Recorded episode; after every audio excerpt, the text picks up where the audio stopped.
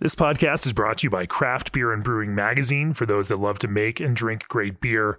Learn more online or subscribe at beerandbrewing.com or find us on social media at Craft Beer Brew.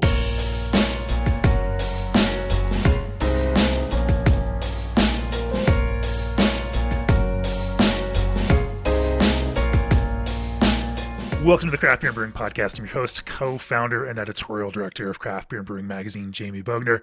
My guest for this episode of the podcast really doesn't need an introduction because everyone knows who you are, Matt Brindleson, brewmaster for Firestone Walker. Pleasure to be here. Pleasure to be here. It's ever since we started this podcast back in 2017, it's like, gosh, I need to get Matt on the podcast. And it's like, are we ready for that? Are we ready? So, here we are in 2020, in the fourth year of the podcast, and we're finally having a conversation. You really don't need any introduction, Matt. By my count, 54 GABF medals since 2002, 25 of those being gold with Firestone Walker, 9 before that at SLO Brewing before the Firestone and Walker bought it, 28 World Beer Cup medals, 13 of which are gold, 2 of those or 2 more from SLO. I mean, that's a crazy, incredible record that you've got there. I will say that I have felt privileged to and have the good fortune to get to know you and spend time with you over the years at our Craft Beer and Brewing Brewers retreats up at Devil's Thumb Ranch, also in your home in Paso Robles at Firestone Walker, doing everything from blending the 21st anniversary beer to come in and being there for the last number of Firestone Walker Invitationals. Anyway, it's exciting to have you on the podcast, Matt. Jamie, thanks for having me. It's good to finally be here. Yeah, why did it take so long? I know, right? Well, it's because we've spent so much good time together. You mentioned the Colorado event, and I can't think of anything cooler. I hope that comes back around again. I mean, getting a number of us kind of professional brewers to tackle a homebrew kit. That was amazing. I remember it snowing while we were brewing outdoors in Colorado in the Rockies. It was insane. It's an extreme brewing. There was that first year that we did it, we had no idea what it was going to be like. And I remember when Stephen Powell's from Boulevard came in, he looked at this brew system, and it was a little, like one barrel Ruby Street system. He's like, I've never brewed on anything less than like a 30 hectoliter brew system. And, but that it was amazing how competitive and into it you all. Oh man. God, yeah. I felt the same way. I'm like, oh man, it's been a while since I homebrewed. You trust me with this thing? But no, it was awesome. It was such a great event. Well, we were going to take the year off in 2020 anyway and didn't plan an event. And turns out that was the smartest possible strategy, given that everything got canceled in 2020. But I'll tell you, after this past year of social isolation, and I agree with you. I think we have to bring it back. Yeah. So maybe 2022 is the year when the brewers retreats make a return. Nonetheless, and I digress, we should get into talking about brewing. Before we do, as the brewing industry's premier choice for glycol chilling, G&D Chillers has set the standard on quality, service, reliability, and dedication to their customers' craft. New this year, redundancy meets efficiency. G&D's micro-channel condensers are built with all aluminum construction, which eliminates galvanic corrosion. Using half the refrigerant of conventional condensers with fewer braced connections translates to a lower GWP and less opportunity for leaks. Call G&D Chillers today to discuss your project or reach out directly at gdchillers.com. Also, this episode is brought to you by RAR North Star Pils, a new base malt to set your compass by. RAR North Star Pils is crafted for brewers looking for a domestic Pilsner malt with low color and no modification. North Star Pils carries overtones of honey and sweetbread, supported by flavors and aromas of hay and a nutty character. Suitable for any beer style, but particularly craft-brewed versions of classic lagers. Let RAR North Star Pils guide your craft by visiting bsgcraftbrewing.com or contact them at 1-800-374-2733. 9. For those of you who are Craft and Brewing subscribers out there, subscribers to the magazine, Matt is going to be writing some stories for the next 4 issues of the magazine, starting in our June-July issue. Excited to have you on board for that, Matt, and all access subscribers will later this year get to see some classes in our online education program, couple with Matt, and then with some other some rock stars over at the Firestone Walker operation. So excited to be putting together some fun content with you all in 2021. Yeah, looking forward to it.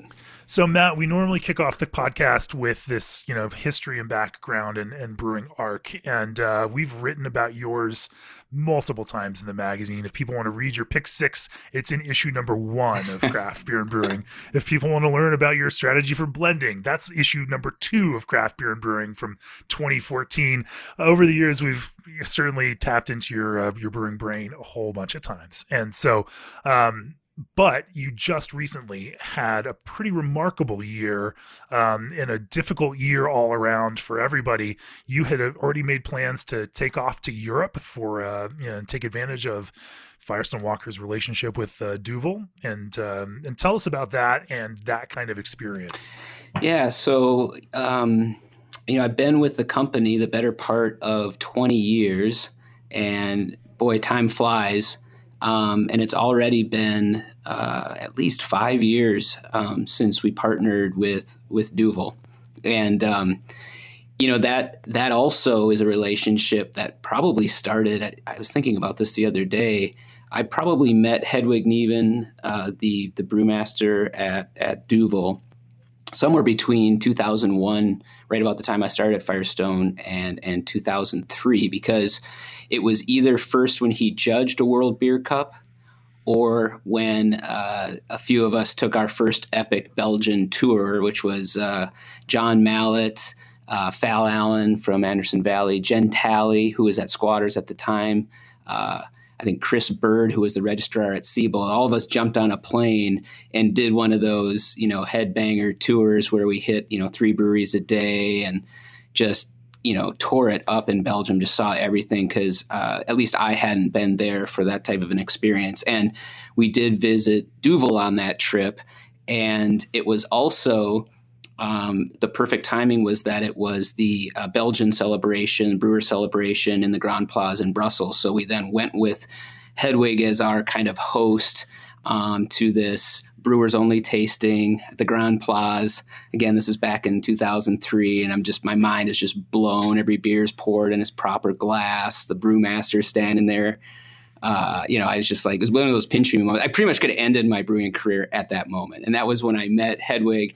And all of us have continued to have, you know, continue communicating with and seeing Hedwig whenever we go over. So long and the short of it, I mean, I knew Hedwig well. I like to give David Walker crap that, you know, when Michel Morgat first came to tour the brewery, he called me first because that was his connection through Hedwig. So. Yeah, and then when the partnership came about, when Duvel bought into Firestone Walker, one of the first things I said was, "Hey, now that this is going down and we have this incredible resource, I want to take and spend some serious time in Europe." Of course, I've always wanted to, you know, kind of live or at least spend some extended time in Europe. So, and they were right away. They're like, "Yeah, that's a great idea. You know, shared experience. You know, we'll make that happen." And really it was up to me to get everything set, you know, quote unquote, on autopilot back here in Paso Robles to afford me the ability to kind of leave the good ship Firestone Walker for a full year and head over. I moved my family. I've got 2 young kids, and we moved the entire family over to Antwerp, which is about 25 or 30 minutes north of Brindonk, where the brewery is in Pers. Yeah. And kind of immersed myself in it. What, you know, now it wasn't just a year-long vacation. Obviously, you know, you've taken the family over there. Were you engaging in brewing learning, brewing teaching? You know, what, how did you, you know, focus the time that you were spending there? You know, it was a really nice mix. I think fortunately, I think when I first got there, I was a little disappointed that I wasn't being assigned like to a particular department or, you know, a shift, so to speak, because I really wanted to get on the floor and do as much as I could. But that turned out to be a blessing because I was really allowed to not only roam the what I call the mothership, the Duvel brewery, the main brewery, but of course they have other breweries in Belgium. No two are the same. In fact, they're all just radically different. So I got to spend some time at the Leafman's Brewery, and that's of course where more of the sour beer production, North Flanders, or I guess you call it West Flanders sour beer production. Spent some time right in Antwerp at De Koning, which is a really cool brewery that I had visited again on that initial trip. And then Duvel had since taken ownership of that brewery. And then Schoof, which is in the Ardennes, a completely, other end of Belgium. They speak French there, and everywhere else they're speaking Dutch as their primary language. And most of the people in North Belgium speak English as well. And the further south you get, the more it's just French. So it's a little trickier down there. And a lot of breweries in between. But I guess to get to the point, my first task was to just learn as much as I could, just immerse myself, spend as much time walking the floor of these breweries, seeing how beer is made, and helping out wherever I could. Sure. So are you helping them brew hoppy beers and West Coast American style beers or hazy IPAs as that case might be? Or were you spending time learning about Belgian style beers? Or was it simply looking at production methods, production brew houses, understanding the ways that things are being accomplished and, looking at that kind of process? There's so many sharp people managing those breweries that, and we had already had so much, interfacing prior to that. So, it wasn't like I was going there to, teach the ways of the West Coast IPA or the hazy IPA. Most of them had been exposed to that. But I did certainly help out with some projects. I mean, a handful of them I can mention. They do a barrel-aged beer every year. And in fact, Jim Crooks went over early on and helped with some of the initial larger barrel projects that Duvel took on, and the main one being barrel-aged Duvel. And this year, we switched it up to rum barrels. So got involved in, working with the crew. I just kind of naturally gravitated to that project, of course, and got to see it all the way through. We racked the barrels early on when I first arrived, and we were present when the beer was finally packaged. So that was pretty cool to see that project all the way through from, brew house production all the way through to finished packaging.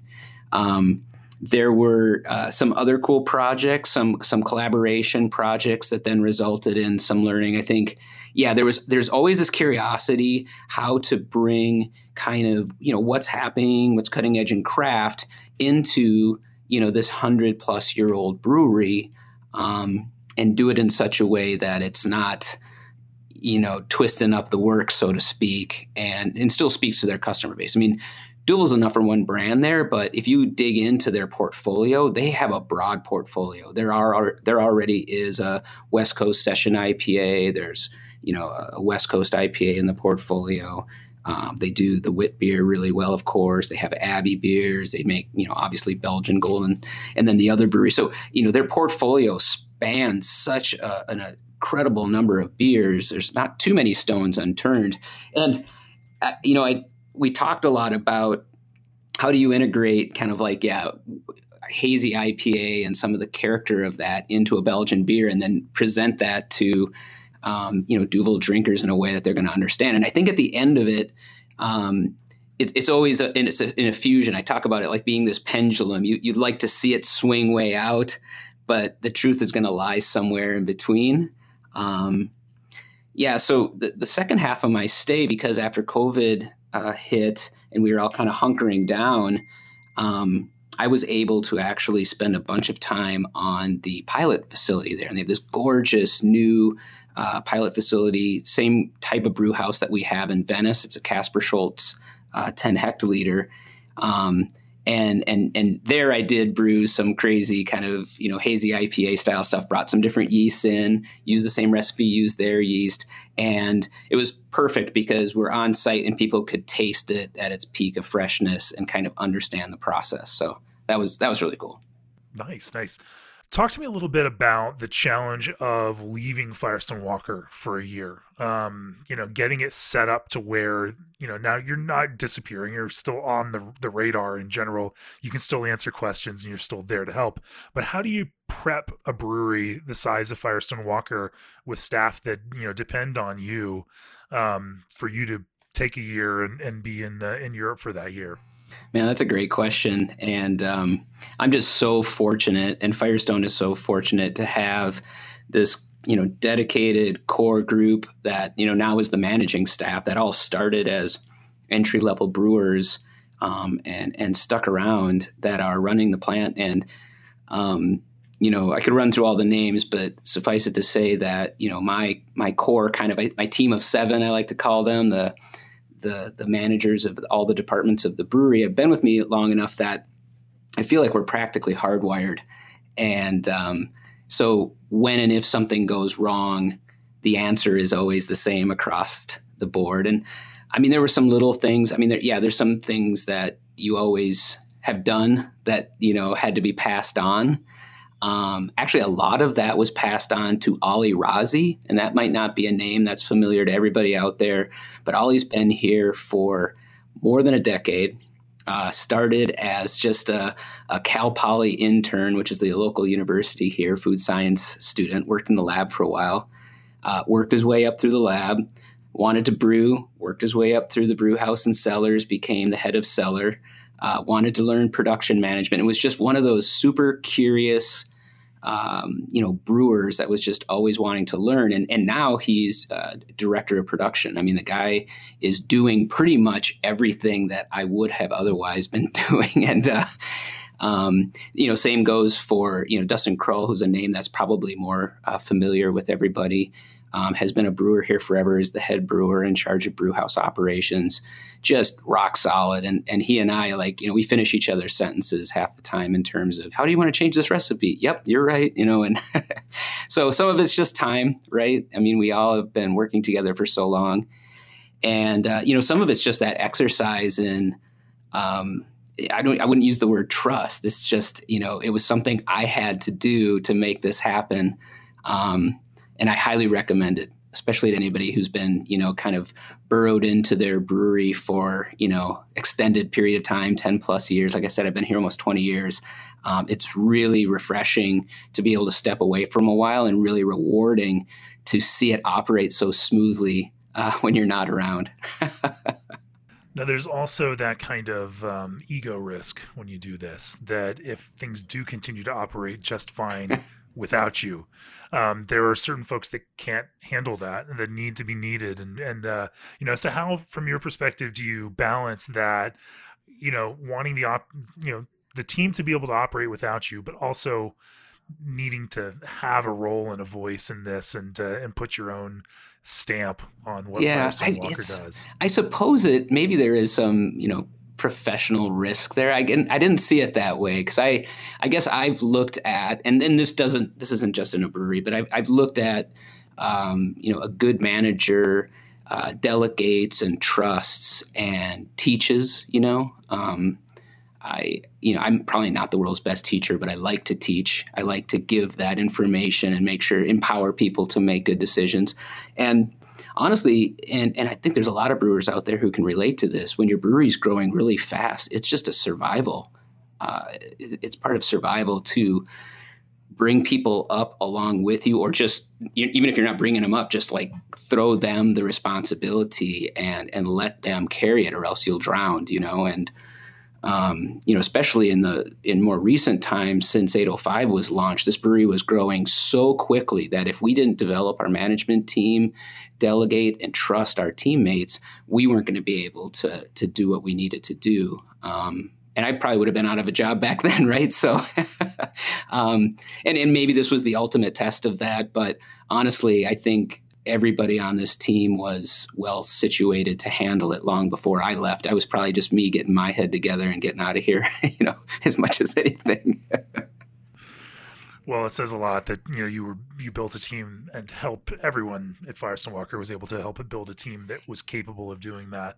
And, you know, and I'm sure they're all happy to have you back, even if they could operate. Well, I try to be a nice guy. So at least I'm, you know, a good guy to have around. Right. You know, another thing that I'm so proud of about the way we've built the team is that, you know, now I'm not even involved as much or at all really in entry-level brewery hiring or you know, lab personnel or packaging. Each one of the managers of those departments is responsible to bring on their own team members.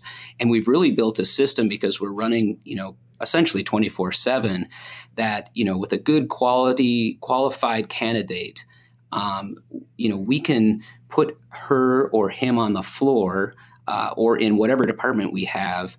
And that team should bring them up. You know, it isn't one of those like only the manager can teach you how to do it. It's really like kind of, you know, immerse yourself with the team and the team will teach you, and everyone takes a lot of pride in what they do. That's taken a long time to develop, but it makes I feel like this is a really good learning brewery. We still have all the elements of when we were a 10,000 barrel a year brewery with hoses and tri-clamps and, you know, all these kind of funky things, rolling pumps. And then we have really heavily automated systems. And, you know, I think a young brewer or a young lab technician or a young packaging technician can come in and kind of see just how it all works. They can see the manual end of it, and then they can look at a screen and figure out how to drive this thing through automation.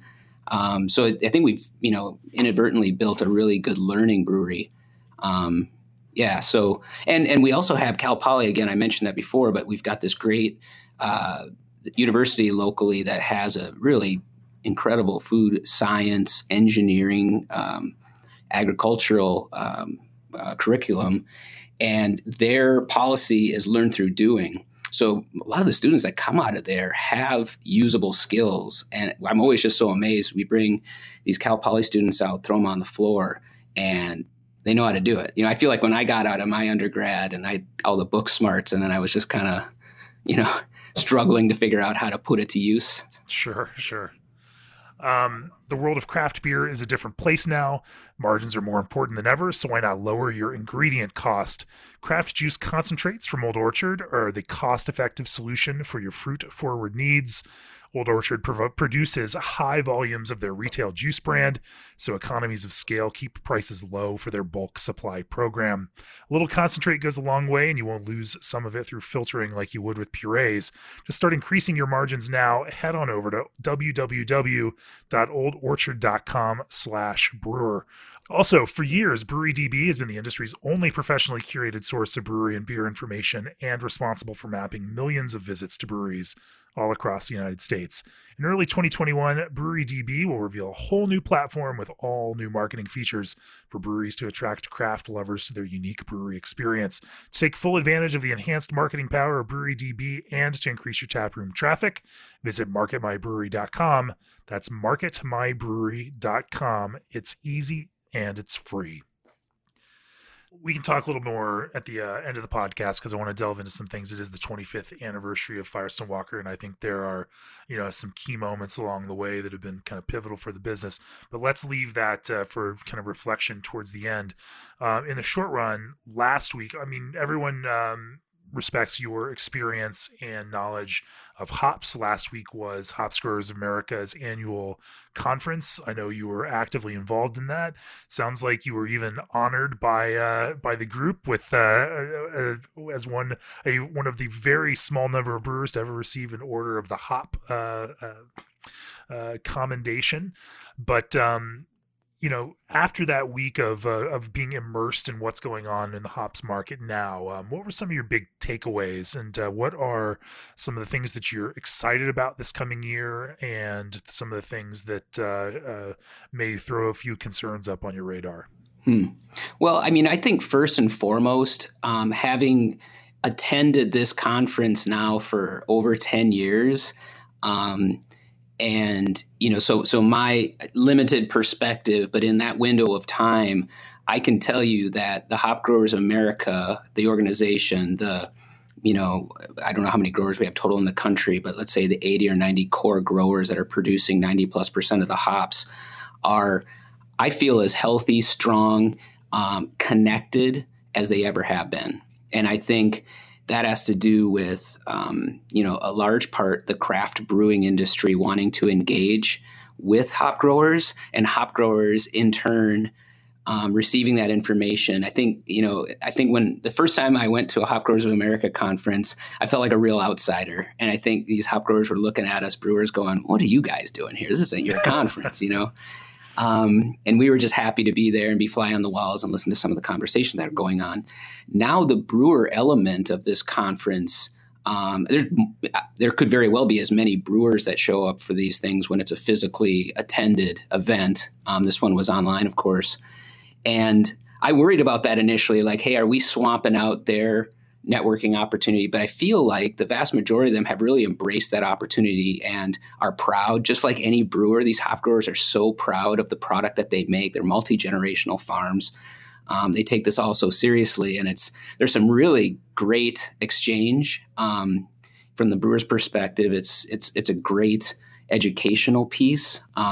Do I think every brewer needs to be there? No, but I think it's good for these brewers to attend once in a while, or to pay attention to what happens there. There's some materials that drop afterwards, like the stat report. You know, I think that's something that every brewer should make sure they have access to, and that's through the HGA website. You know, I think you could get into the weeds a little bit, like, do we have a balanced portfolio out there? There's probably, you know, we went crazy planting Citra and Mosaic. Is there more in the ground than there should be? I don't know. I don't think that everybody was showing their cards completely. There's a lot of hops in warehouses, but that's a good thing for the industry to a point. You know, price stabilization seems to be happening a little bit more. And I think most importantly, most brewers are feeling, and I could be a little bit off here, but from my perspective, it seems like most brewers seem to have better access to the varieties they need now, maybe better than ever. And then there's always these little world events, like there was this awful hailstorm in New Zealand that stripped a bunch of hops off the vine, and that's going to have an impact, at least, you know, in this growing season. There were the wind events of last year. Storms, that had an impact on Azaka and some other key varieties. But that's going to happen every year. I think my takeaway is super positive, honestly. And I feel like, so also as part of the Hop Growers of America, Hop Quality Group, which is a small organization, non-for-profit. There's about, I think there's between 46 and 50 breweries now in Hop Quality Group. We're celebrating our 10th year as an organization.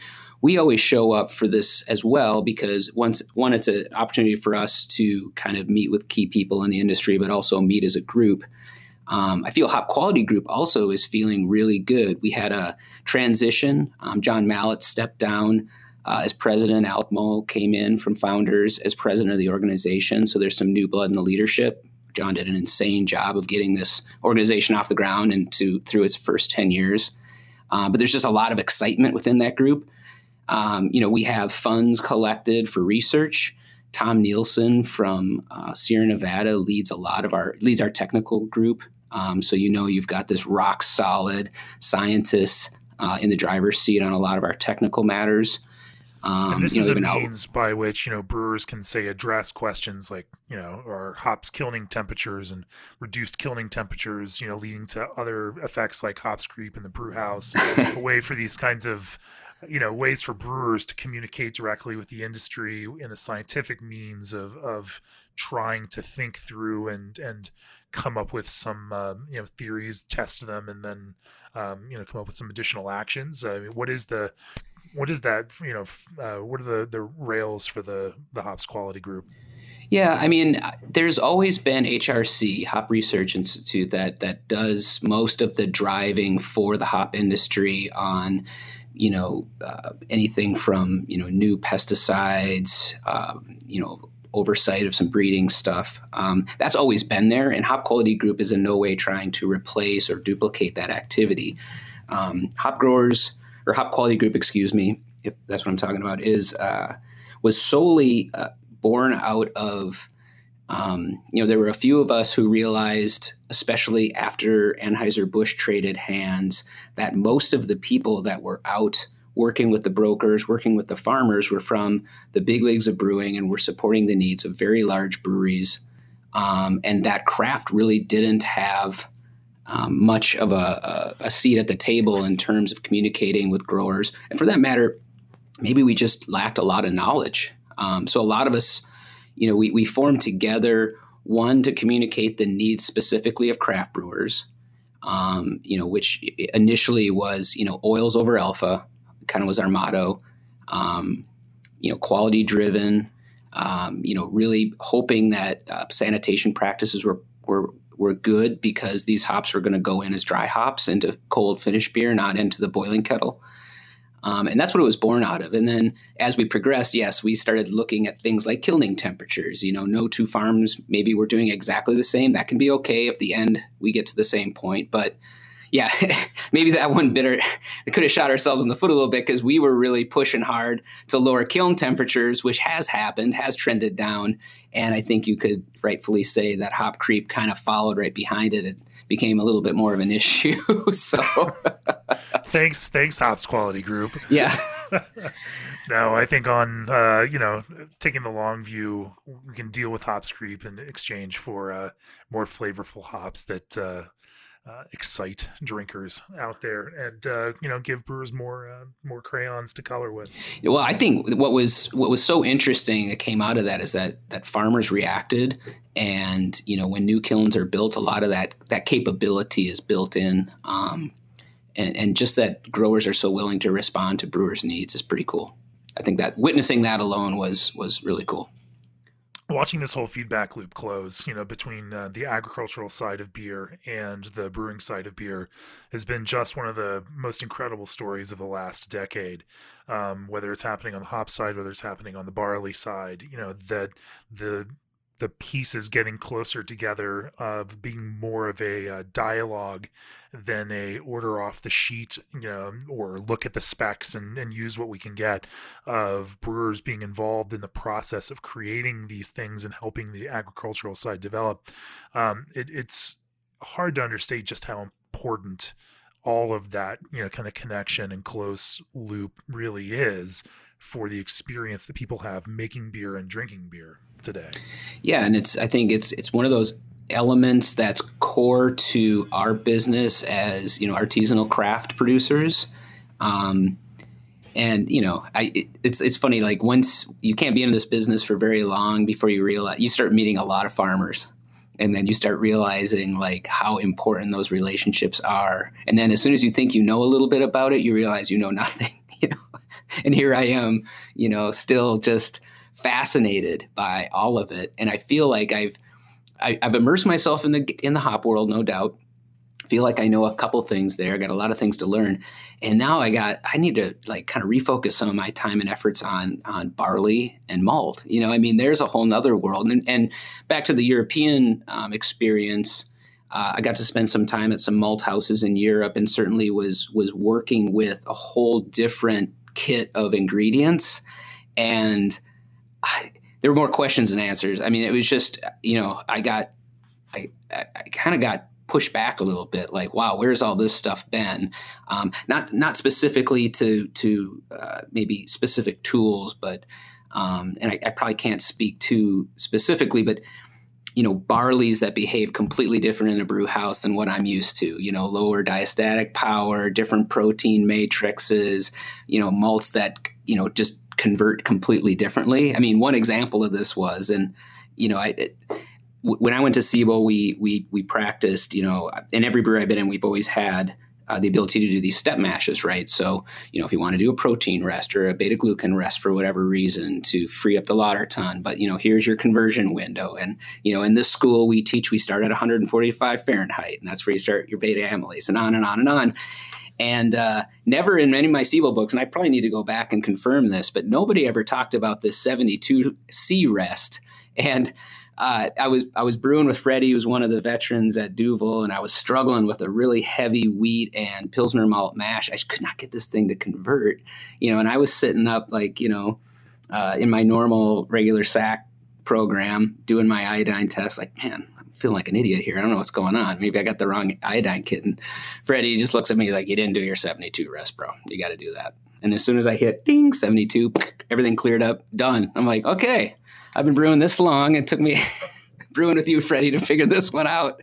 And it was very specific to their malts and everything, but it was just like kind of one of those moments like, wow, there's always something to learn. It's such an interesting kind of contextual piece that your ingredients could even change a mash regimen to that kind of degree. That's absolutely fascinating. ABS Commercial is excited to be a part of today's podcast. ABS is a full brewery outfitter offering brew houses, tanks, keg washers, and small parts. As a part of ABS Commercial's ongoing Give Back campaign, they'll be giving away an ABS Keg Viking Keg Washer this June. So make sure to periodically check the ABS Commercial Facebook page to find out when the contest opens up and how you can enter to win a Keg Viking. Are there any other, kinds of stories about ingredients that behaved differently in European origin ingredients that you had to change some processes around? Well, I got a couple, I guess I could talk about. And one of the really fascinating things that we did on the pilot plant at Duvel that I at least hadn't experienced before was working with malted rice and attempting 100% rice brews, but going through a full conversion and everything in the mash mixer, couple interesting pieces there. All the positives of rice hulls are like amplified in 100% rice, malted rice mash. That was really cool to see. It just ran off like nobody's business. It was just crazy. Yeah. That material doesn't necessarily want to go through a standard grain out pump we found as well. So I ended up digging that one out, but so some new materials that I hadn't worked with before that maybe weren't, Belgium specific, but things that we were looking at. And then, I think, there's always like an interesting different toolbox depending on whatever country you go to. And of course, Belgians are, it's well known, like spices, orange peel and coriander in just about every brewery, especially if they're making wit, different Belgian, candy sugars, you see those on the shelves everywhere you go. And certainly we're employed in a lot of this, kind of classic beers. Nothing that you hadn't heard before, but it's fun to watch it being used in those breweries as it was. Well, I think, whenever you end up in a place that uses ingredients in such a, significant way, you also find that those ingredients get stratified out in different ways too. That in the same way that Eskimos have X number of words for ice, you find that coriander isn't just coriander, and orange peel isn't just orange peel. When everyone is trying to differentiate and use them in different ways, or did you find differences and nuances and approaches to some of those same core ingredients there that might differ from the way we look at it here? Yeah, I think so. But the other side of that is not everybody was telling their secrets. So, I learned what was going on in the Duvel world, but I can't really say how it compares to the other breweries around. Fair enough. There is not quite the same culture of openness and sharing and the rising tide and all of that. Right. Yeah. There is an element, I kept referring to it as this kind of Belgian magic that, there's some little special tricks that you wouldn't normally hear about being employed. I don't know that I can repeat them all, but just give me one. Just give us one trick. Well, I think it's well documented that probably in Europe, tetra, which is synthesized either from iso or alpha acids, but is light stable, but also enhances foam, is used a lot, mainly in throughout Europe. Maybe not in Germany as much, but because foam is so important to the presentation of beer. And literally, if you're sitting in a cafe in Belgium and you're served a beer with no foam, most people will just send it back. Like, that's an indicator of quality, something that we're not as focused on here in the States. There's a few tricks out there to ensure that there's always good lacing and foam on a beer. You put foam on a glass of water if you needed to, so... Well, it has been an underappreciated piece in the United States as people seem to focus on quantity of beer in their glass more so than the quality of that foam. And we've made that nasty trade-off just so that people don't feel like they're getting shorted. But I do think, you know, there has been a movement of the last number of years to reinforce the importance of that kind of presentation. Yeah, maybe Instagram, you know, is a good thing in that regard, because, you know, a beautiful looking beer is just, you know, gosh, it's the best thing, right? For sure. But now on Instagram, your beautiful looking beer is an American sour fruited beer that's blue. And blue and chody. That's another subject altogether. Let's not get into that. Well, I don't make those, so I can't help you there. There you go. Let's talk about, I want to pick your brain for a little while on hops. You know, at our brewers retreat, one of the things that always stuck out to me was when you would sit down with a small group of home brewers and start rubbing hops, you were able to kind of talk about how to smell, how to evaluate, how to approach these from a sensory perspective. And I think that, you know, that's a particular skill that you offer the world. Looking at it, you know, and explaining your process for evaluating hops, you know, how would you describe it? And what do you think, you know, what goes through your head as you say, grab a sample of a new hop? What are the steps that you take to dig through that to help try to understand it? You know, I don't think there's any crazy secrets or weird science to it. Most of it's experience and, you know, developing a lexicon or, you know, developing the descriptors that at least your team, that you're doing any kind of selection or, you know, qualifying of hops, will understand. So we work hard as a group, and most of that's just going out and selecting together and or looking at hops collectively at the brewery. You know, I think what I was trying to tell the homebrewers that we were working with at that retreat was, you know, every time you open up a bag of grain, every time you open up a bag of hops, you should, you know, chew some of the grain. It'll tell you a lot. Look at it. Same with your hops. Look at it. Right away, you're going to see, is there some kind of pest situation going on? Is the malt kind of chewy and not crisp and clean? Is there any kind of musty character? These are just like the simple things, because, you know, it's been said a million times, crap in, crap out. Without like really good raw materials, you're not going to make a great beer. You can't like convert it into a great beer somehow magically in the kettle by boiling it off or something, you know? But I mean, going a little bit further, you know, when we start looking at, you know, brew day, or let's say we're trying to formulate a dry hop for a new luponic distortion or something like that. You know, we're just really going into the hop closet, checking lots, making sure it lines up with what we thought we got from selection, and getting them out on the table, grinding pellets and getting them under everybody's nose and people describing what they're smelling, because likely, you know, a good amount of that, right, is going to make it to the finished beer. And I'm sure you've talked exhaustively with brewers about how you can't really smell a hop and know exactly what the beer is going to taste like. But with some experience, there's definitely some things. And oftentimes it's maybe selecting away from things that just aren't going to work. You know, this kind of classic freezer burn, I always call it just pellety character. Like you open up a bag of hops and it smells a little alfalfa and pellety like, it's probably not going to make a great brew, a great dry hop. And that maybe needs to go to the brew house. And so, you know, we're selecting around things that probably aren't going to work well for us, really focusing on the hops that really pop and have, you know, just good, clean, beautiful flavors, and then try to build around those. So, you know, that's what's been great about luponic distortion, is that it's really allowed us to kind of repetitively go through this process of designing new dry hops that aren't necessarily trying to flavor match an existing brand. And in doing so, we learn a lot about new hops that we might make new beers with. You know, getting a little bit away from that, I guess, but one thing that's been a big help for us, and I think any brewer could do this with just simple kegs or small brewing equipment.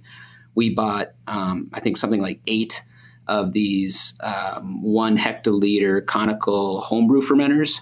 And we plumbed them up to glycol here in the brewery, got temperature control on them. But the main purpose of it was to be able to take a single beer, and usually it's like mid-ferm or right towards the end of fermentation. We'll grab it off a big fermenter, bring it over to the set of 8, separate out, and get the exact same you know, what was the same wort, now is the same beer in 8 tanks, and hit each one with a different hopping regimen so we can taste them all at the exact same time, and get a real feel for what, you know, if we're just looking at different hops or hops at different rates or different hop blends. And we can really rapidly generate a lot of data. We also have the benefit of having a GCMS, an analytical chemist in-house, so we can also do some analytical work and log this stuff at a little more advanced level. But just the sensory part of that, which any brewer can do, is just so powerful. Now, of course, it takes a lot of time. It takes reproducibility. It took us a little while to make a good beer on a small tank, believe it or not. Yeah. I mean, but once we got there, man, it's powerful. And so we do this almost weekly. That we're just tasting these little batches and just constantly reminding ourselves, like, okay, we rubbed that hop. Now we made a beer with it. Wow. Okay. Like that. Better than expected. Ooh, shit. That's no good. You know, that's not going in the next beer kind of thing. And what that's led me to, and might be counter to what a lot of other brewers have, is like, we actually have a harder time integrating high percentages of hops like Citra and Mosaic into our beers. Like, we're probably one of those rare West Coast IPA brewers that Citra is not even like a major deal on our... I sell more Citra to Duvel to make Duvel triple hop than I use in this brewery, if that tells you anything. So... And I'm sure there's some brewers going, what? This guy can't use Citra. What is, you know, get the training wheels off, buddy. But I mean, it's more about the pungency and, you know, the need for great selection of that hop. And I think over time, we've just found that rather it being like the main player, because everybody else's beer kind of tastes and smells that way, it's found its way into more of a niche of enhancing, amplifying, not being the star in the thing there. So. Well, God bless you for that. No, it was. It's such a funny thing. Like, and I maybe this is just. This is 100% anecdotal, but I was just having a conversation with a brewer friend in Chicago the other day, and that came up. Like, I was thinking about, as I was drinking through a variety of their IPAs, I was increasingly drawn to the non-Citra IPAs, and I think that there's just something that's so obvious and sweet now about Citra, where it just, it's too easy, you know, it's too obvious and apparent. And, you know, I just find I personally am so drawn to Nelson Sauvin, I think, for that reason, because it's an interesting, challenging hop. It's in the same way that, like, I don't love pop music, but I love, like, noise rock bands where I have, like, where it's not immediately pleasurable and you have to find some way to build meaning out of it. And right. I'm attracted to that, you know, but it's interesting that that you say that same kind of thing, that Citra is just,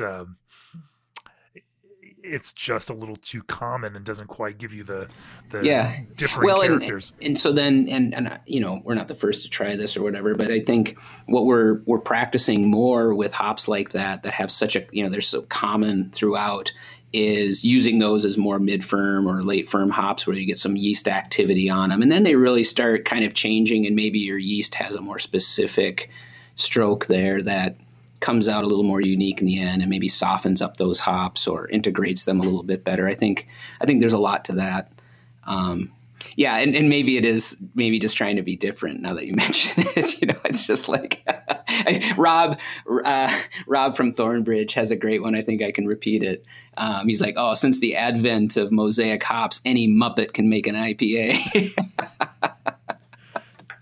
If you use Citra as this kind of accent note, you know, what generally, like, how much in a percentage wise would that make up, you know, of a hop spill in the dry hop, just to kind of add that? You almost could think of Citra like, you know, using vanilla in a fruit beer. Oh, yeah. in small amounts, just to add that little extra softness and that little extra, you know, kind of appearance of sweetness that helps highlight certain characters without it being a dominant primary note. Yeah. For you, what's that accent level for Citra? It's definitely less than 20%. It's probably in that 10 to 15 range. I mean, I'm just thinking about, like, Union Jack, which, you know, now is, you know, old school West Coast IPA probably at this point, and all of that, but it does. Union Jack's old school. That makes me really, really old, and so let's not talk about that.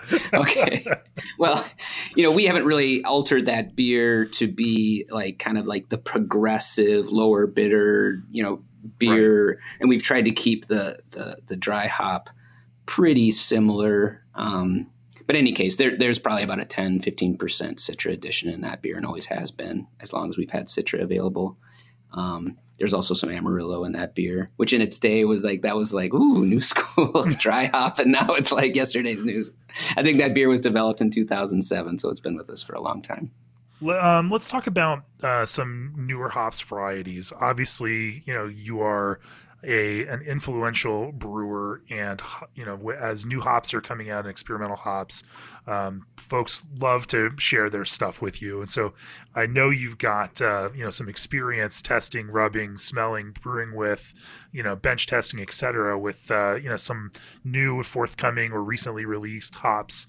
Talk to me about some of the more interesting characters that you you found over the past year or two, and you know, what you find interesting about those. Yeah, I don't think I'm going to mention anything that you haven't already heard. You know, we... How do you know what we've already heard, Matt? I listen to some of the podcasts. You talk to everybody, man. I know. Well, you know, apparently not to you until now, but yeah, I guess I should have... Yeah. No, I mean, just like everyone else, I mean, people drop some experimentals here and we play with them. But I am going to say, I think, you know, in terms of things that have found their way all the way up to the production level at this point, Nectaron out of New Zealand, I'm sure you've heard about that one. Sure.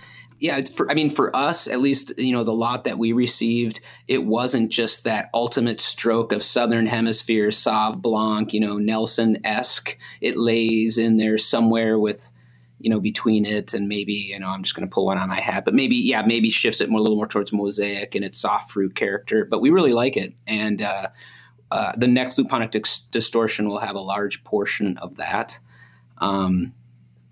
Gosh, you kind of got me stumped here because, you know, all of them are going to be the ones you already heard about, Talus and some of these others that we're starting to integrate into production brews. It doesn't, but let's not just talk about, you know, what it is, you know, when you taste and rub something like Talus, what is your internal the descriptors that you create for that, and how do you think about the flavors that hop might bring to it? Strata would be another one. How do you think about you know, some of these the way that these flavors are, and then in some of your working with them so far, how do you find that they bring different characters out of different hops? Right. Okay. Well, I mean, I would say that when we're putting these hops on the table and we're starting to kind of lay into where they might fit in the program and, you know, what are we going to get out of them, there's always these, you know, what I would call like sulfur/thiol driven hops. They may be a little aggressive at first rub and also pretty aggressive in beer, but you know, there's a lot of flavor potential. You know, they're the punchy ones. And Citra was one of those, you know, early on, like when you first smell your first Citra, you're like, whoa, okay, that's different than everything else. And that may be largely due to thiols. It's also due to just really high oil content. You know, so you have those punchy hops. I think what we've been gravitating to more recently, and again, it's an older school hop, but the hops in and around that family of like Cashmere as the public cultivar example, and maybe others that play in that spectrum would be, you know, Eldorado. I think that, you know, those to me have a little more of that peachy stone fruit. There's tropical elements, but, you know, I always say soft fruit and everybody's like, what are you talking about, soft fruit? But it's a softer hand. And for me, that's what a hazy IPA is all about. So Mind Haze has a lot of those types of hops. Whereas Azaka might move a little bit more towards the punchy side of the spectrum because it's got a little more of that pineapple and probably a little more thiol-driven characteristics, but it still plays a little softer than some of those others, and I think can find its way into that fruit salad basket again. Maybe it's only because it's so near and dear to my heart. I just love the hops coming out of Germany, and maybe it's largely because of the relationships I've made there and the people I know, and just they're these small farms, and it's just such a cool growing community. But I still have a soft place in my heart for the Mandarina Bavaria, you know, the Hallertau Blancs, the melon. I think over time that melon is starting to edge its way towards the pungency of American hops and delivering some of that soft fruit I can work well in a hazy IPA as well, look at me kind of hop. But they'll never be as punchy as the U.S. hops. And I think it takes a lot of patience for a brewer to figure out how to coax the characters out of those hops. But the bonus there is there's far less competition to get your hands on those hops. There's not brewers clamoring for selection. So there's some really good lots out there in the world. And then in the German processing time, and this is something that we've been looking at more closely, and I still haven't cracked this one yet, but I feel like those hops, when they go through the pelleting process, could gain from a T45 or a concentrating of the pellet. So maybe that melon or that Blanc isn't as punchy as a T90, but maybe if we can concentrate it, pick it at the right time, get it to the processing plant quickly, get it in that concentrated form, that we might have something, we worked pretty hard on that the last couple of years. And I'm going to say, we haven't cracked the code. We've got some good stuff, and we have some stuff that's not performing as well as we'd like to for as hard as we worked for it. But I think there's a lot there as well that plays in that same family. You may have heard that from other brewers as well. Mandarina Bavaria has found its way pretty large into our program. Yeah. We buy a lot of it, and it's not the top note in any case, but it's a great supporting cast member. And I think Blanc plays there as well. I think Blanc can support some Southern Hemisphere character if you really use it properly. What does doing it the right way really mean? Well, that's a good question. And I think that's something that we've always worked on. The German cultivars, I think, if anything, have a tendency towards that pellety, slightly vegetative character. So you can't just go heavy-handed or go twice as much to get twice the punch. I think you have to work on coaxing it out a little bit more.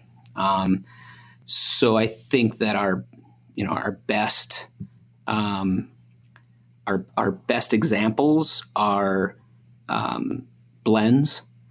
Although I think we're getting better at single hopping with Mandarina and Blanc and Melon. And I think I've seen, maybe I mentioned this, but I think over time I've seen kind of Mandarina fall into its groove. There's enough people growing it, and there's some just excellent quality out there. I think I've seen Melon really come into its own. I think if you tried that hop 3 years ago and were like, you should try it again. And I also think that, this is another one of those cases where selection is going to make a big difference. Maybe everybody knows this out there, but it bears repeating in that here in the United States, 100% of the crop is under irrigation in Yakima, I should say, probably almost 100% of it in Oregon. And 100% or 99% of the crop is going into refrigerated bale storage after harvest. It's not sitting out on the farm. There's still a tradition in Germany where, less than or maybe 50%, if we're lucky, of the crop is under irrigation. And there's about enough capacity for 50% of the crop in refrigeration. And there's a tradition to hold bales on the farm a little bit longer until the brokers can come and pick them up. And I think that's where it gets important to really communicate your needs and try to drive that quality message with your merchant and spend a little bit of time out there and familiarize yourself with, which is the fun part, I think back to Hop Quality Group, I think, it's a daunting task. I don't think we've accomplished everything we wanted to accomplish in the United States, or more importantly, learned everything that we wanted to learn. But we do have an initiative to branch out and start interfacing a little bit more internationally.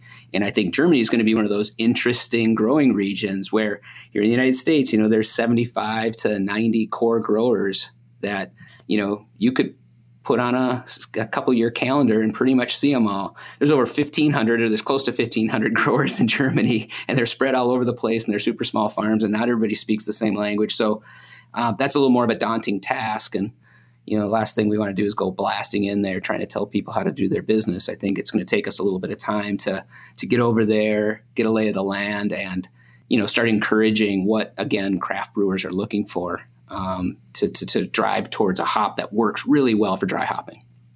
Sure.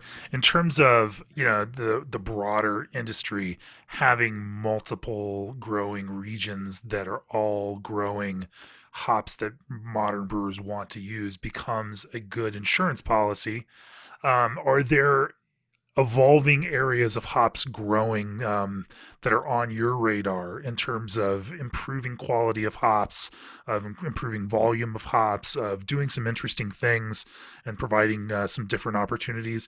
You know, our traditional hops growing areas, you know, we're familiar with, you know, but at this point, given the price of these crops and how prized they are by so many brewers, there has to be interest in every place where growing can be done efficiently and cost effectively. Yeah, I mean, the Northwest is king here in the United States. And, you know, of course, there's expanding acres in Idaho in recent years. And by the way, some incredible quality. A hop we didn't mention earlier was Idaho 7 and now Idaho Gem, which I think are both great hops. We've integrated a lot of Idaho 7 into our program. So I think there's room to grow there. I think that, you know, Michigan's one of those other states that has taken it pretty seriously. You know, their total acreage might not, you know, rival the Pacific Northwest, but it's a nice differentiating piece. And I think the more that they have breeding programs that create some point of differentiation, not just terroir, but, you know, genetics that work really well there. I think if those growers stick with it, there's going to be something really significantly interesting. Not that that hasn't already happened. I think, you know, Michigan Chinooks are very different from Northwest Chinooks, and that's a real cool thing. And cashmere grows so well in Michigan. So I think that's really one to keep an eye on. And then there's little things like, you know, a little bit of Saz being grown, you know, in Germany and some Amarillo being grown in Germany. I think that's pretty interesting, especially if some of these other hops will grow in, you know, that far away from their homeland. That's real diversification there. You know, what you're talking about is like there's enough alpha for everyone, but I think what craft brewers thrive on is the fact that New Zealand hops taste different and smell different than hops grown in Tasmania, that grown in Tettnang, grown in Hallertau, et cetera. So, and those Michigan, even the Michigan Cascades have that like awesome, like strawberry kind of like, it's just a totally different kind of character. That's also really fun to work into beers. And it's fun as a drinker to taste that kind of thing. And, you know, and be able to enjoy it. I was just curious because I imagine that I am not as familiar with it, but I, you know, there's got to be other places in this globe where folks are thinking, oh, we could probably grow some hops here. Yeah, and the key in the long run would be that those new growing areas develop their own breeding programs, right? And then they have something that's right, specific to their area, that's going to grow and produce really well, and also have a signature about it as well. So yeah. It is fascinating to watch hops become this, you know, it's so similar to wine grapes, and where location and terroir and growing conditions and weather patterns and everything, soil conditions, have such an effect on them, and, you know, have massive expressions even in the very flavor of those things, which has significant impacts then in how they work with the downstream product of beer that you actually make with them. Yep, absolutely.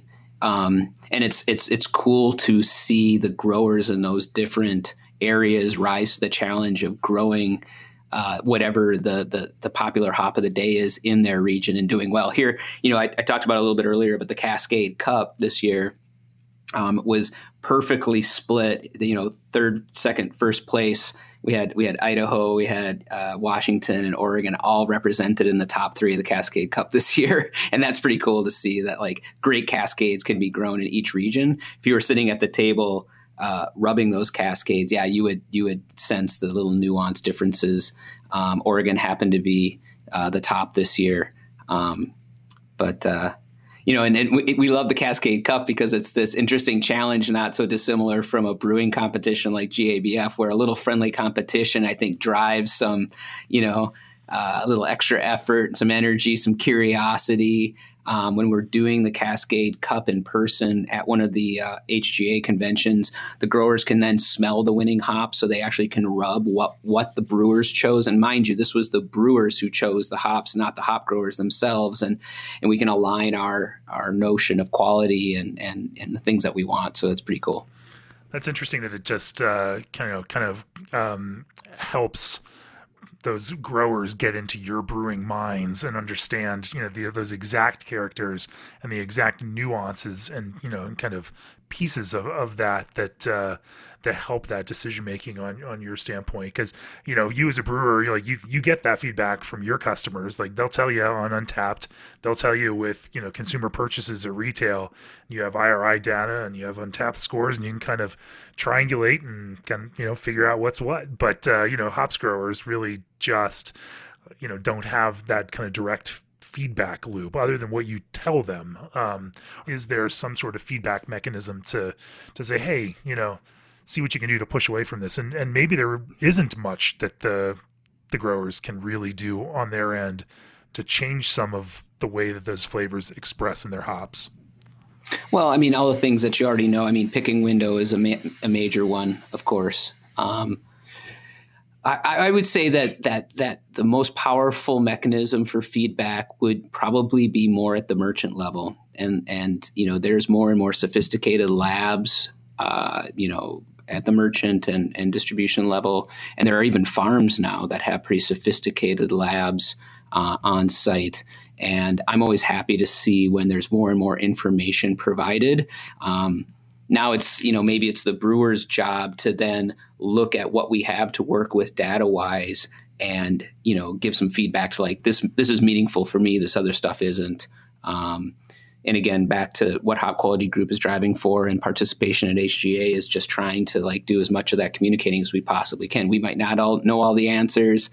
It's just, you know, it's an ongoing, progressive conversation of quality. And, you know, again, I think over the last 10 years, we've really made some great improvements in that communication. And as a result, we've had you know, just some of the best hops we've ever had to work with. It's amazing. Sure. It's like, you know, if we were going back in time, I remember, like, trying to design, for instance, like Goose Island IPA back in the 90s. And I didn't know where those hops came from. And, you know, I don't even know if they're putting the date, the harvest date on the boxes back then. It was like, we're really in the dark. And, you know, we could stick our nose in a bag of hops and try to tell if it was going to be good dry hops, but it was really the roll of the dice. And we were really relying heavily on just, you know, a little bit of luck and hopefully that we were getting the fresh hops from our merchant, and you know, we were storing them right. I mean, there were just so many question marks and so much unknown that I'm surprised we were making half as good of beers as we were back then. You know, our technical ability increases in concert and in a way that's connected to our discernment. And so, you know, as brewers got better at figuring some of those things out and, you know, selecting lots that hit certain notes, and as growers got better at delivering those, developed better processes to maintain some of those flavors, and we were able to express those things, like those got better. But then at the same time, our ability to discern good from bad tracked right ahead of that. And it always, you know, they always seem to move together. And so we're now at this point where our ability, you know, 10 or 15 or 20 years later, to maintain those qualities in hops, develop, push, accentuate, highlight, amplify, you know, are through the roof relative to where they used to be. But also our ability to discern minuter, smaller and smaller, tinier and tinier differences in quality has also increased to that same kind of point. And both of those things move together so that we never achieve this point where we're really happy. You know, you never achieve that point where you're like, oh, now we've really hit it. All you simply do is develop a language that allows you to more discreetly and more finitely break down what you like and don't like. And so you just have, you know, developed more and more granular ways of digging into the small pieces there. So the fun part about it is we're never going to be satisfied, you know? It's so true. But I mean, that's what keeps us in this game, right? It's just, you know, the endless pursuit of the perfect beer that's just out of grasp. And that it will always be a pursuit. We will never achieve it. It's absolutely, I mean, that it's kind of a fun and awesome thing to wrap your head around. But we've been talking about hops for a long time, which I appreciate you talking to me about, because of, again, I love your perspective on this. But I think we should, you know, probably, broaden the conversation a little bit before we wrap up here and talk about, you know, like we said earlier, you've got 25th anniversary for Firestone Walker. The brewery's has gone through a number of stages while you've been with the brewery. Why don't we just take a historical look back and think about some of those pivotal moments over that history, what they meant for you professionally, what they meant for you as a brewer, some of the products that you and the beers that you developed that you're particularly proud of, that you thought spoke to whether it's a moment in time or what the brewery its vision really was, and what are some of those kind of key moments along the way for Firestone Walker? Well, I don't know how much time you have, so we'll dig into it. It's been a long 25... part two of the podcast, yeah. Okay. 25-year road. But, no, I can kind of... What are the highlights? The highlights, yeah. I mean, obviously, the brewery starting in 1996 in the age of amber ales, and with an English owner in the ranks, so DBA was the flagship, the original beer. Gorgeous beer, English bitter / English pale ale. And the real differentiator there was fermented in oak barrels, which is something we still do today. That was the beer that carried the brewery forward, and was our best selling beer until probably 2004, 2005. So for the first 10 years almost of the brewery's existence, DBA, and it was mostly draft beer, drunk here in the Central Coast. And that was really our world, 3 counties, 1 distributor, mostly draft, just a really focused local following. And there weren't a lot of other breweries in the Central Coast. So we were really we were it. I came on board after 5 years of DBA, and my first job was to formulate a more hop-forward or West Coast-style pale ale. I came out of the Midwest, but coming from Goose Island, we had done some dry hopping. I mentioned that, and so Pale 31 was born, and that was maybe the first step towards kind of our hop-forward beer profile, or I should say portfolio that we have. And then we just kept kind of, slogging along. We were getting a little bit out into LA and Northern California, but really, again, our core market was the Central Coast, always has been. And it wasn't until 2006, 2007 that we released our first IPA. Mind you, this is a brewery, right on the west coast of California, right in the epicenter of hoppy beer brewing between Sierra Nevada, Anchor, Stone to our south. I mean, completely surrounded by hoppy breweries. And we waited 10 years to release an IPA, and that was Union Jack. And that was really a game changer. Union Jack then became the number one selling beer of the brewery. And that led us to Double Jack and Wookiee Jack and some of these other beers. Cheers to Wookiee Jack. I'm drinking some right now. Yeah, that's what I'm drinking as well. So, and then, things started to change. I think for our 10th anniversary, another pivotal moment was when we released our first barrel-aged beer. Oddly enough, having worked for Greg Hall, and I give so much credit to Greg Hall for getting me started in craft brewing, gave me my first job, taught me so much, introduced me to so many people. I'd kind of made it a point that I wasn't going to do a barrel aging program because Bourbon County Stout was the original. It was the beer that started kind of that whole thing, and that was Greg's deal. And, I was young and wanted to strike out and do my own thing, but I kind of succumbed to the urge, and we started the barrel aging program. And that first anniversary release where we brought winemakers to the brewery, had them create a blend and then release that out to the world. It was a game changer for us. I mean, it didn't rock the world, that year per se, but I think our barrel aging program got us some street cred and connected us with some new beer fans that would have otherwise maybe passed over Firestone, and gave us a little more of a national recognition a little bit. Those are the days where, some breweries even led into new markets with their barrel-aged beers. I mean, I remember learning about Founders through their barrel-aged beers, right, and then later falling in love with their sessionable beers. And same with Cigar City. I only knew them for their big beers before I ever was introduced to their other beers. But in any case, barrel programs developed, eventually Jim Crooks, who is our quality manager early on, branched away and did Barrel Works. And we started our kind of wild beer program and barrel age program in Buellton. Yeah, and then roll the clocks forward to 2012, and we released this little beer as kind of a, you know, I don't even know how like well thought out or anything it was, but we released 805. And again, it just ignited this incredible following and almost this like rebirth of our brewery in the Central Coast again. It was like every surfer, every rancher, you know, everybody driving up and down the 101 had an 805 sticker in their back window and had a 12-pack in their fridge. So it was literally amazing. I remember driving, we were out in California in the Craft Beer and Brewing RV in like 2015. And we had I think we'd seen you in Paso, and we're driving further down to Buellton, and you know, having didn't realize just what a phenomenon 805 was. And then we looked over and saw this truck, you know, as we were passing it, totally murdered out, you know, blacked out windows, black rim, black tail lights, murdered out. Only thing that you could see on this truck was a little white 805 sticker on the back window. And it's like, you look at that and like, that's a craft beer from Firestone Walker.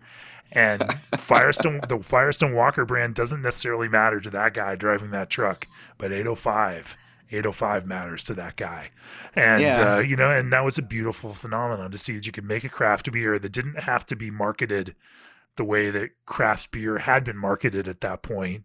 You know, it was being marketed because it had this connection to this place.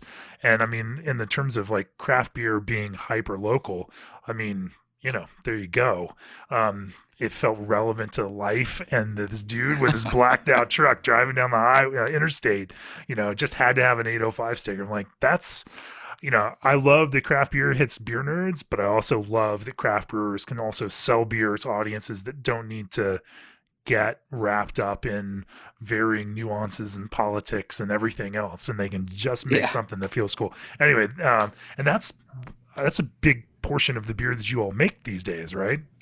Oh, yeah. I mean, 805 will be, you know, 65, 70% of our production next year. Man. And behind that now, we've released a new beer called Cerveza, which is kind of a lager version, a new beer. It's very much inspired by, you know, south of the border Mexican lager. But, you know, back to the story, I feel like when 805 hit, it was that perfect confluence of right liquid, right time, right marketing, and just a real honest approach to getting this beer out there. And you know, we took it so seriously on the quality side. We built, you know, we doubled our lab power. We took, you know, everything we knew and we pumped it into this simple beer, 805, to ensure that we were always going to deliver on quality. And I think that's what kind of tied me back to my Midwest Siebel roots, where we were just told that, you know, attention to detail, quality, quality, quality.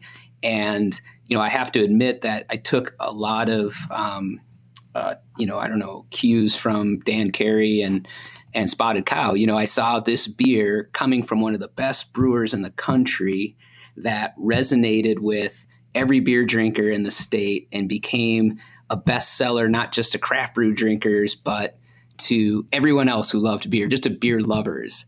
And, you know, so in some ways, that's like one of my proudest, you know, things that I'm very proud of for our team, that we were able to accomplish that. And it afforded us the ability to continue down the road of innovating in barrels. We never stopped, you know, pumped a bunch of resources and time into Barrel Works, continued to push the envelope on our hoppy beer program.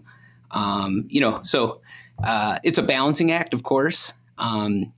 You know, I always say this, that having a beer like 805, I encourage everybody out there who's a brewer to figure out how to get one of these low IBU, low specialty malt, no dry hop beers into your program, because it's the best yeast donor you could ever have. Like all of the house ale yeast harvested in this entire brewery is harvested from 805, brought into the Brinks. We never harvest from a dry hop hoppy beer.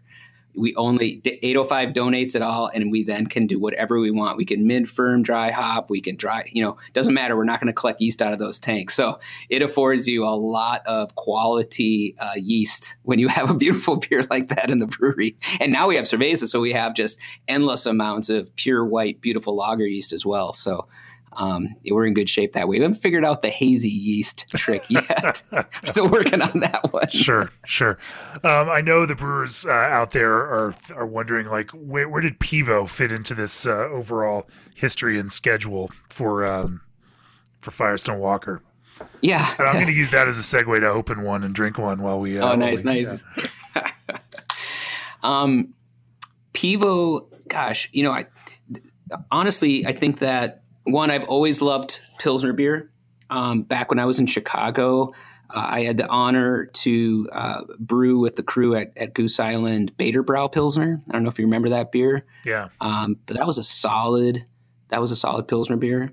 You know, just like now, we always talked about, loved lager beer brewing and Pilsners as brewers, but it's a rare opportunity to have a chance to actually sell it out there in the real world.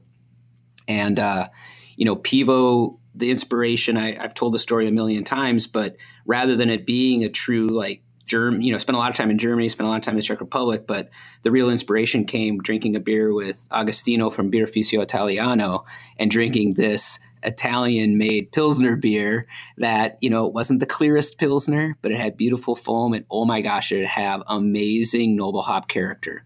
And I was just, like, struck when I tasted that beer. And then when I met Ago and he could talk so passionately about making that beer and what it meant to him, I had to go home and make one. Sure. And it's not just from Ago, but predominantly he is the inspiration. And then everything that we've learned as we've tasted beers traveling around Germany and all over the world for that matter. And if folks want to learn more about that, they can go check out the 2020 June-July issue of Craft Beer and Brewing, where you wrote a brewer's perspective on that, and Ago wrote his brewer's perspective on Italian Pils, and they're right, so cool. And they're right next to each other, and so you can get both of those perspectives on it. Thank you for that. So talk to me about the more recent chapters of Firestone Walker. What's exciting you now? Obviously, you launched a hazy IPA, Mind Haze, recently. Well, not recently, but within the last few years. And then what's on the immediate horizon for you? Yeah, so Mind Haze was released early 2019. So we have 2 full years of production there. And as you might guess, it's now the number 1 IPA in the portfolio. And growing faster than just about anything else. Yeah. And I'm sure you've heard it from a number of the people you've interviewed. It wasn't just simple, like, you know, bring new yeast in, change the dry hops, take the bitterness out. It was quite a process to learn how to make that beer. I took probably as much or more inspiration from, again, German brewers making wheat beers and what goes into making those hazy beers as I did from anything else, but certainly I was inspired by tasting some, you know, just amazing beers on both coasts. You know, I can't remember which it was first, but, you know, everybody's like kind of has an aha moment when they taste a heady topper, but, you know, tasting some Alvarado Street beers and some Green Cheek beers and Highland Park beers here, I think in California really convinced me, like, whoa, okay, you know, I got to do this. So certainly it was an inspired moment. And we took a Firestone approach to it. You know, we're making more of, you know, Mind Haze might be more of a pale ale version of a hazy to most people, even though it's like in the 6% alcohol range. But, you know, it's a 3-pound per barrel dry hop, 4 pounds total in the beer. And I mentioned earlier, not a lot of Citra or Mosaic, you know, a lot of Cashmere, Azaka, hops like that, Idaho 7, things like that. But it was a learning curve bringing in this new yeast and getting up to speed with it. I think those yeasts, along with the hops that everyone loves in those beers, are prone to some sulfur notes that you need to learn how to manage. Yeast management's always a big piece of that, keeping the yeast happy. And, you know, as far as like what's on the horizon, yes, indeed, we will be releasing Double Mind Haze in 2021. In fact, we just brewed it yesterday. Nice. Oh man! And it buggered up the brew house real good. I think Dustin's sore today after brewing that beer, but it was fun. And you know, it's funny. I can almost not believe I'm going to say this, but we're playing around with fruited versions as well.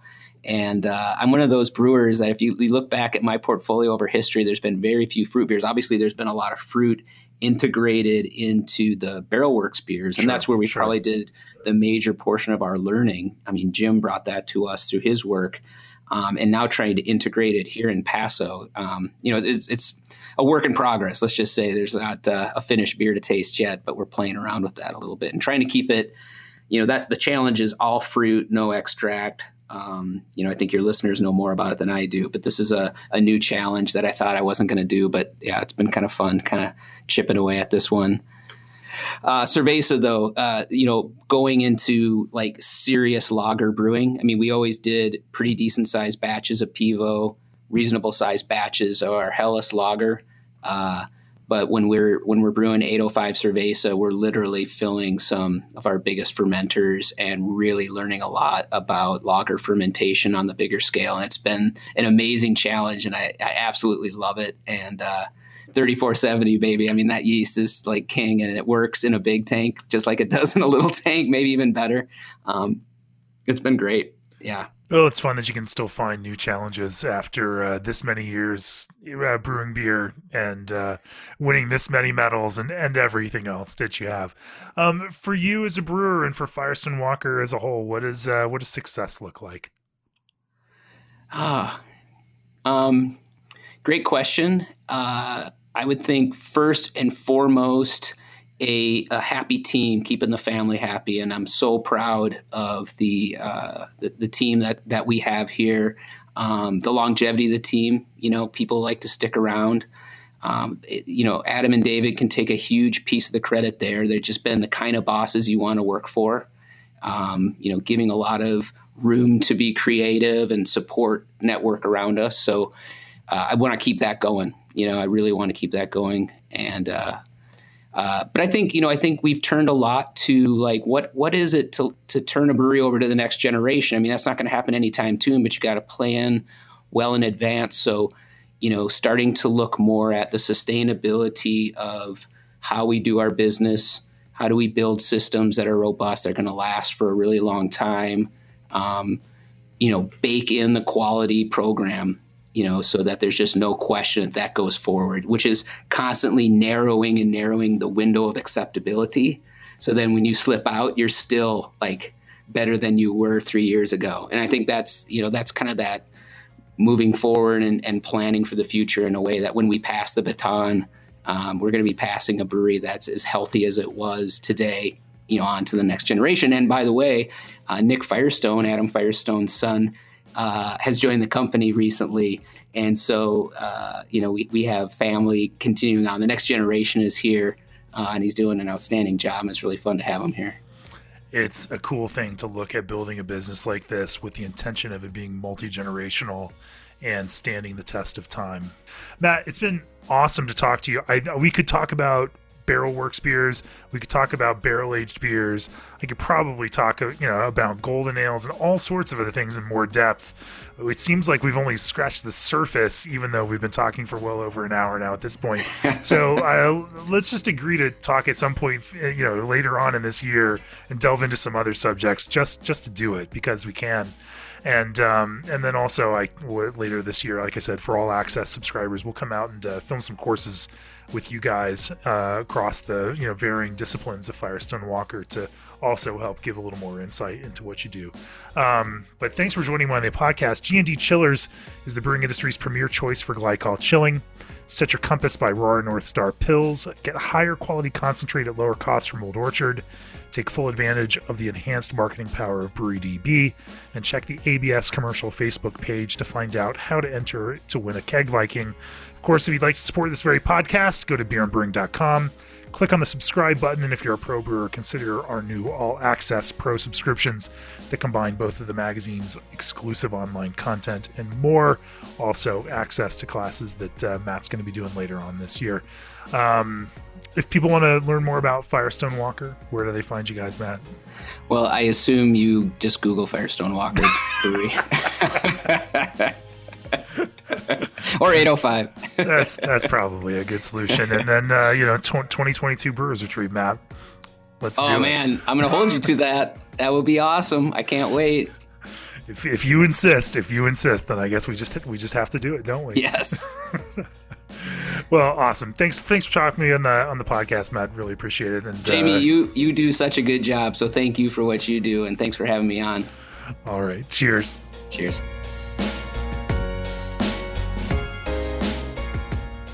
This podcast is brought to you by Craft Beer and Brewing Magazine for those that love to make and drink great beer.